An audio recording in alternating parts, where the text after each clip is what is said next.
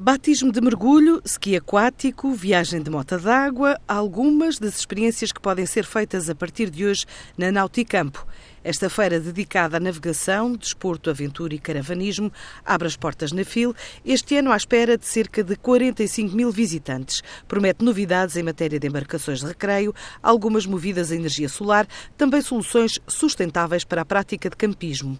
Miguel Anjos, gestor da Nauticampo, destaca ainda o novo espaço dedicado às aventuras outdoor. Nauticampo este ano vai ter uma área ocupacional bastante significativa e aumentamos consideravelmente na área da náutica de recreio creio, uh, na área do camping também, e portanto vamos ter dois pavilhões a funcionar. Desde 2014 que estávamos apenas com um.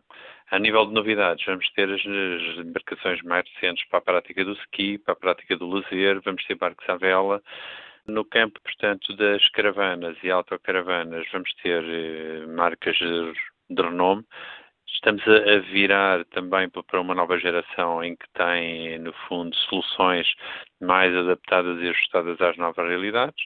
Por ter soluções de casas de campo, de lazer. Portanto, no fundo, o que as pessoas virão encontrar na Nauticampo é todo um conjunto de produtos e equipamentos que possa satisfazer as suas necessidades de lazer ao longo do ano. Vamos ter também uma área uh, reservada, portanto, que é o Outdoor Aventura Village, que é uma novidade este ano na Nauticampo, que está destinada a todas as empresas que dinamizam atividades outdoor e, portanto, no fundo, são eles os pequenos motores da economia da área do lazer que proporcionam ao longo do ano a todas as pessoas momentos ou experiências agradáveis. Ao todo, são cinco dias na fila em Lisboa de um evento que no próximo ano vai passar a integrar o circuito das feiras internacionais da FIL. Em dois anos, estabeleceu como objetivo chegar aos 50 mil visitantes.